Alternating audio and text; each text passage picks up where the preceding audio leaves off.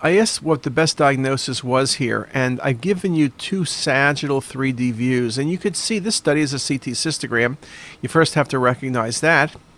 And the bladder looks good till you look posteriorly at about 3 o'clock and you see contrast extravasating out going down to a tubular structure.